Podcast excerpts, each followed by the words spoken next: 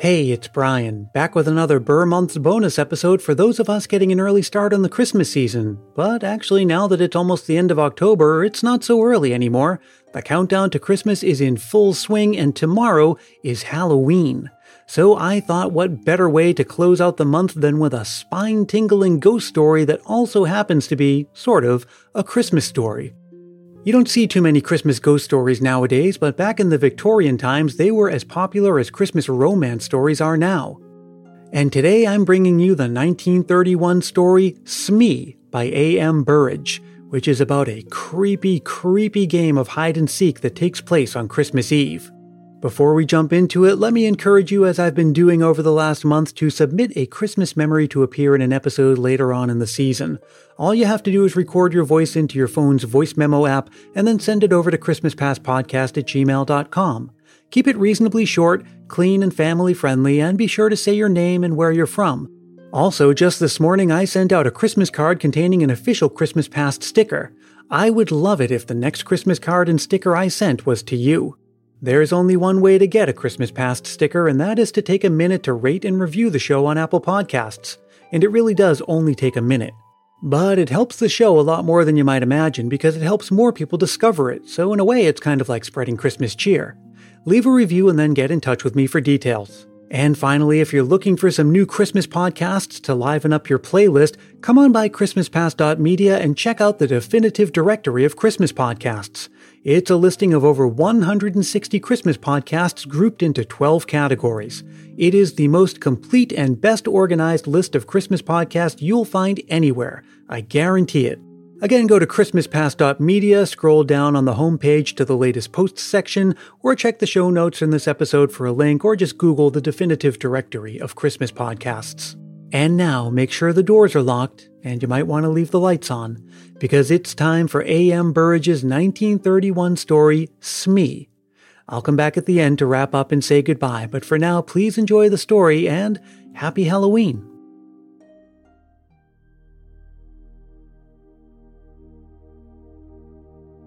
No, said Jackson with a deprecatory smile. I'm sorry. I don't want to upset your game. I shan't be doing that because you'll have plenty without me, but I'm not playing any games of hide and seek. It was Christmas Eve, and we were a party of 14 with just the proper leavening of youth. We had dined well, and it was the season for childish games, and we were all in the mood for playing them. All, that is, except Jackson. When somebody suggested hide and seek, there was rapturous and almost unanimous approval.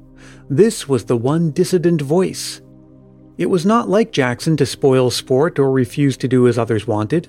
Somebody asked him if he were feeling seedy. No, he said, I feel perfectly fit, thanks.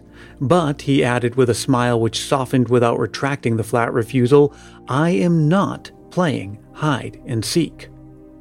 Why not? Someone asked. He hesitated for a moment before replying, I sometimes go to stay at a house where a girl was killed. She was playing hide and seek in the dark.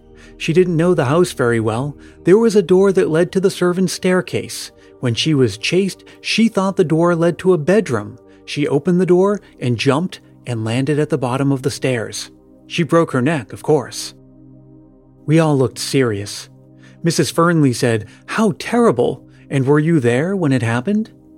Jackson shook his head sadly. No, he said, but I was there when something else happened. Something worse. What could be worse than that? This was, said Jackson. He hesitated for a moment and then he said, I wonder if any of you have ever played a game called Smee. It's much better than hide and seek. The name comes from It's Me, of course. Perhaps you'd like to play it instead of hide and seek. Let me tell you the rules of the game. Every player is given a sheet of paper. All the sheets except one are blank. On the last sheet of paper is written Smee. Nobody knows who Smee is except Smee himself or herself. You turn out the lights, and Smee goes quietly out of the room and hides. After a time, the others go off to search for Smee, but of course they don't know who they're looking for. When one player meets another, he challenges him by saying Smee. The other answers Smee, and they continue searching. But the real Smee doesn't answer when someone challenges. The second player stays quietly beside him. Presently, they will be discovered by a third player. He will challenge and receive no answer, and he will join the other two. This goes on until all players are in the same place. The last one to find Smee has to pay a forfeit. It's a good, noisy, amusing game. In a big house, it often takes a long time for everyone to find Smee. Perhaps you'd like to try. I'll happily pay my forfeit and sit here by the fire while you play. Sounds good to me, I remarked. Have you played it too, Jackson? Yes, he answered. I played it in the house that I was telling you about. And she was there, the girl who broke. No, no, said someone else. He told us he wasn't there when she broke her neck. Jackson thought for a moment. I don't know if she was there or not. I'm afraid she was. I know that there were 13 of us playing that game, and there were only 12 people in the house and I don't know the dead girl's name. When I heard that whispered name in the dark, it didn't worry me, but I tell you, I'm never going to play that kind of game again. It made me quite nervous for a long time. I preferred to pay my forfeit at once. We all stared at him. His words did not make sense at all. Tim Vouchy was the kindest man in the world. He smiled at us all. This sounds like an interesting story, he said. Come on, Jackson, you can tell it to us instead of paying a forfeit. Very well, said Jackson, and here's his story. Have you met the Sangstons? They are cousins to me, and they live in Surrey. Five years ago, they invited me to go spend Christmas with them. It was an old house with lots of unnecessary passages and staircases. A stranger could get lost in it quite easily. Well, I went down for that Christmas. Violet Sangston promised me that I knew most of the other guests. Unfortunately, I couldn't get away from my job until Christmas Eve. All the other guests had arrived there the previous day. I was the last to arrive, and I was only just in time for dinner. I said hello to everyone I knew, and Violet Sangston introduced me to the people I didn't know. Then it was time to go in to dinner. That is perhaps why I didn't hear the name of a tall, dark haired, handsome girl whom I hadn't met before. Everyone was in rather a hurry, and I am always bad at catching people's names. She looked cold and clever. She didn't look at all friendly, but she looked interesting, and I wondered who she was. I didn't ask because I was sure that someone would speak to her by name during the meal. Unluckily, however, I was a long way from her at the table. I was sitting next to Mrs. Gorman, and as usual, Mrs. Gorman was being very bright and amusing. Her conversation is always worth listening to, and I completely forgot to ask the name of the dark, proud girl. There were 12 of us, including the Sangstons themselves. We were all young, or trying to be young. Jack and Violet Sangston were the oldest, and their 17 year old son, Reggie, was the youngest. It was Reggie who suggested Smee when the talk turned to games. He told us the rules of the game just as I've described them to you. Jack Sangston warned us all if you are going to play games in the dark, he said, please be careful of the back stairs on the first floor. A door leads to them, and I've often thought of taking the door off. In the dark, a stranger to the house could think that they were walking into a room. A girl really did break her neck on those stairs. I asked how it happened. It was about 10 years ago, before we came here. There was a party, and they were playing hide and seek. This girl was looking for somewhere to hide. She heard somebody coming and ran along the passage to get away. She opened the door thinking it led to a bedroom. She planned to hide there until the seeker had gone. Unfortunately, it was the door that led to the back stairs. She fell straight down to the bottom of the stairs. She was dead when they picked her up. We all promised to be careful. Mrs. Gorman even made a little joke about living to be 90. You see, none of us had known the poor girl, and we did not feel sad on Christmas Eve. Well, we all started the game immediately after dinner. Young Reggie Sangston went round making sure all the lights were off except the ones in the servants' room and in the sitting room where we were. We then prepared 12 sheets of paper. 11 of them were blank, and one of them had Smee written on it. Reggie mixed them all up, and then we each took one. The person who got the paper with Smee on it had to hide. I looked at mine and saw that it was blank. A moment later, all the electrical lights were out. In the darkness, I heard someone moving very quietly to the door. After a minute, somebody blew a whistle and we all rushed to the door. I had no idea who Smee was. For five or ten minutes, we were all rushing up and down the passages and in and out of the rooms, challenging each other and answering, Smee? Smee! After a while, the noise died down, and I guessed that someone had found Smee.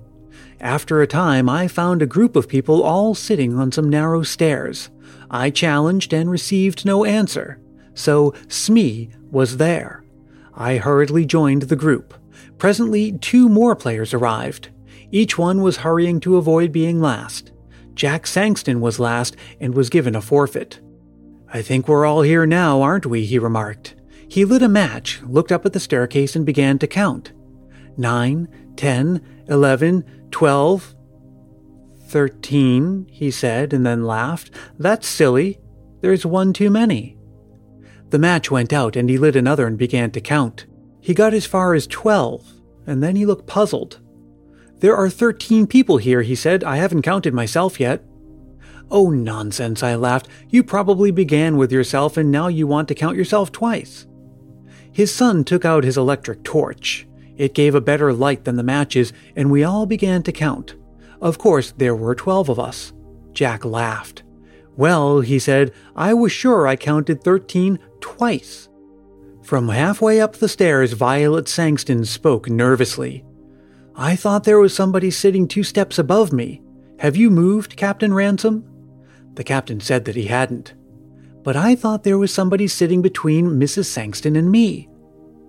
Just for a moment, there was an uncomfortable something in the air. A cold finger seemed to touch us all. For that moment, we all felt that something odd and unpleasant had just happened, and was likely to happen again. Then we laughed at ourselves and at each other, and we all felt normal again. There were only 12 of us, and that was that. Still laughing, we marched back to the sitting room to begin again. This time I was Smee. Violet Sangston found me while I was searching for a hiding place. That game didn't last long. Soon there were 12 people and the game was over. Violet felt cold and wanted her jacket. Her husband went up to their bedroom to fetch it. As soon as he'd gone, Reggie touched me on the arm. He was looking pale and sick. Quick, he whispered, I've got to talk to you. Something terrible has happened. We went into the breakfast room. What's the matter? I asked. I don't know. You were Smee last time, weren't you? Well, of course, I didn't know who Smee was. While Mother and the others ran to the west side of the house and found you, I went east. There's a deep clothes cupboard in my bedroom. It looked like a good hiding place. I thought that perhaps Smee might be there. I opened the door in the dark and I touched somebody's hand. Smee? I whispered. There was no answer. I thought I'd found Smee. Well, I don't understand it, but I suddenly had a strange, cold feeling. I can't describe it, but I felt that something was wrong. So I turned on my electric torch and there was nobody there.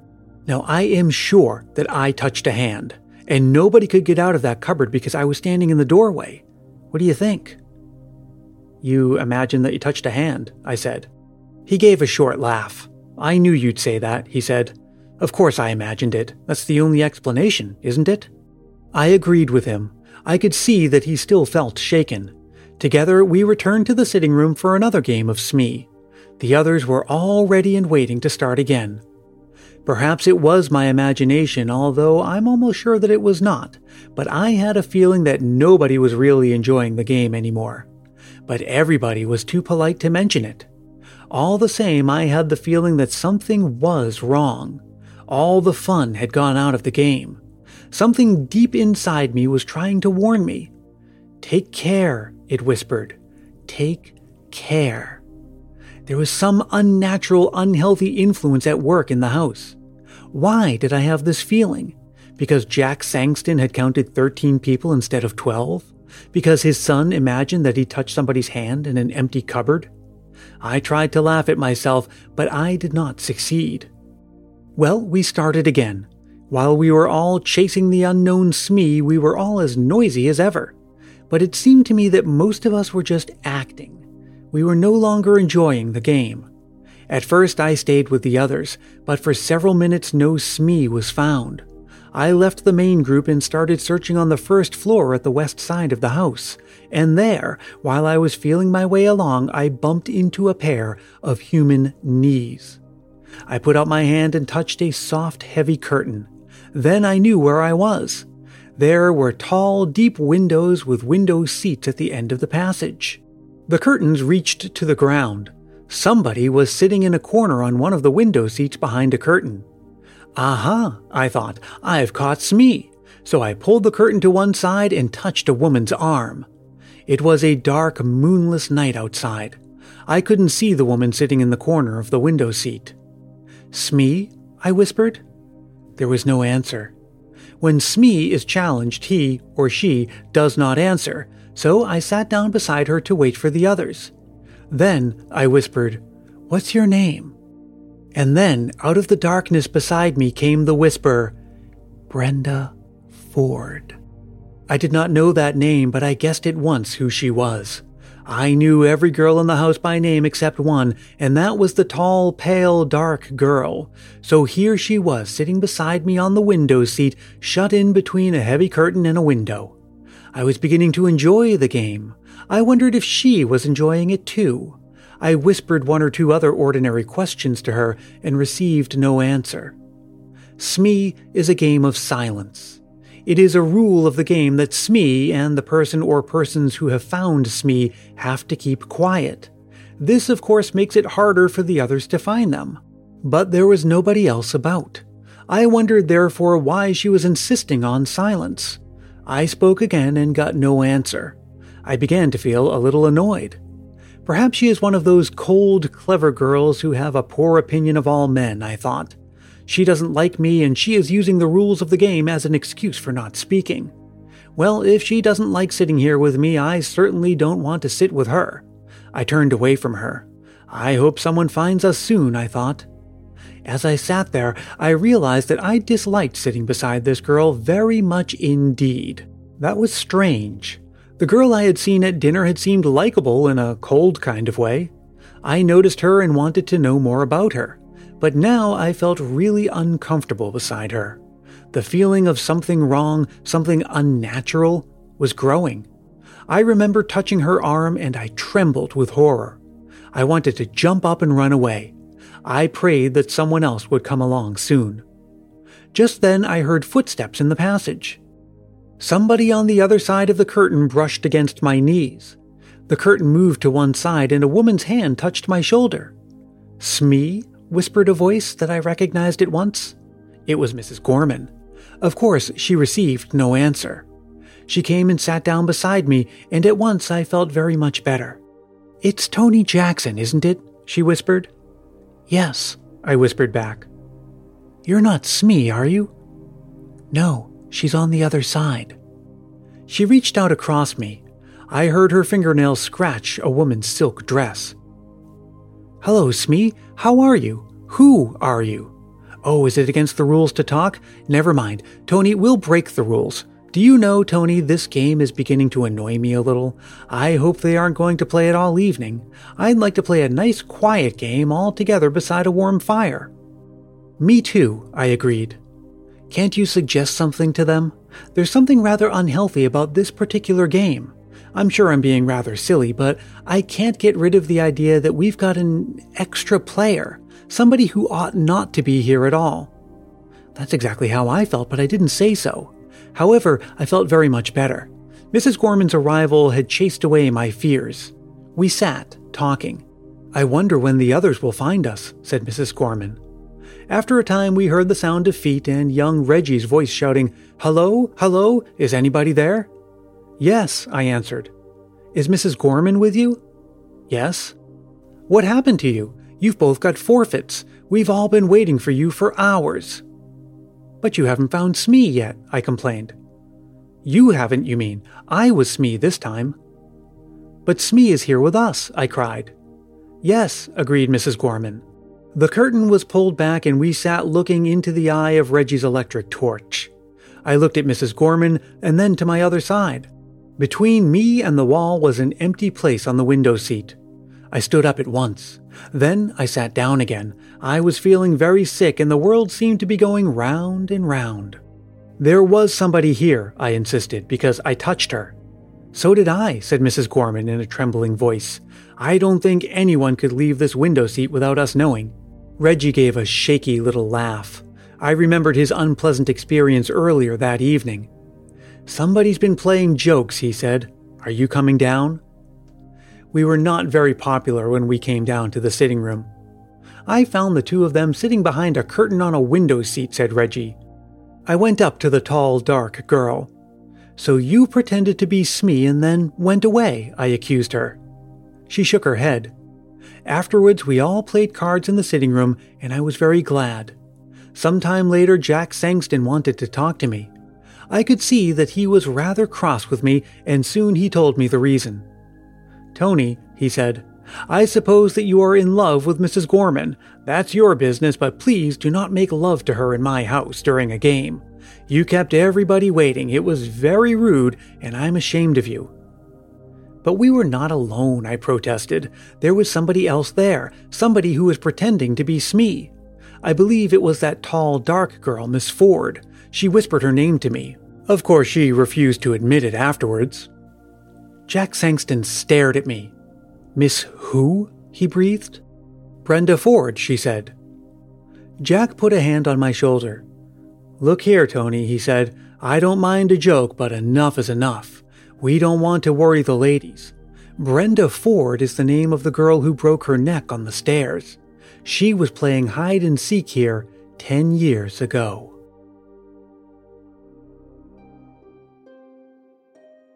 Hey, thanks so much for listening. I hope you got through that okay, and I hope you enjoyed it. Playing a game of Smee actually sounds kind of interesting, just don't do it in a haunted house, I guess. Well, the next time you hear from me, it'll be November, and we'll be starting the countdown to Thanksgiving Day, which is when the new season episodes of Christmas Past arrive for 2020. Throughout November leading up to Thanksgiving, we'll be taking a look at some of the classic Christmas Past episodes that started it all. Until we meet again, let me remind you as always that Christmas Past is produced in wonderful Willow Glen, California by yours truly, Brian Earl. You can drop me a line anytime, and I wish you would because I love hearing from you. You can reach me at ChristmasPastPodcast at gmail.com or connect on Facebook, Twitter, and Instagram. And let me invite you to join our private Christmas Past Facebook group if you haven't joined yet. We're celebrating the Ber months and beyond, and of course, the Christmas season itself. Until next time, stay safe and healthy, look out for one another, check for monsters under your bed, and may your days be merry and bright.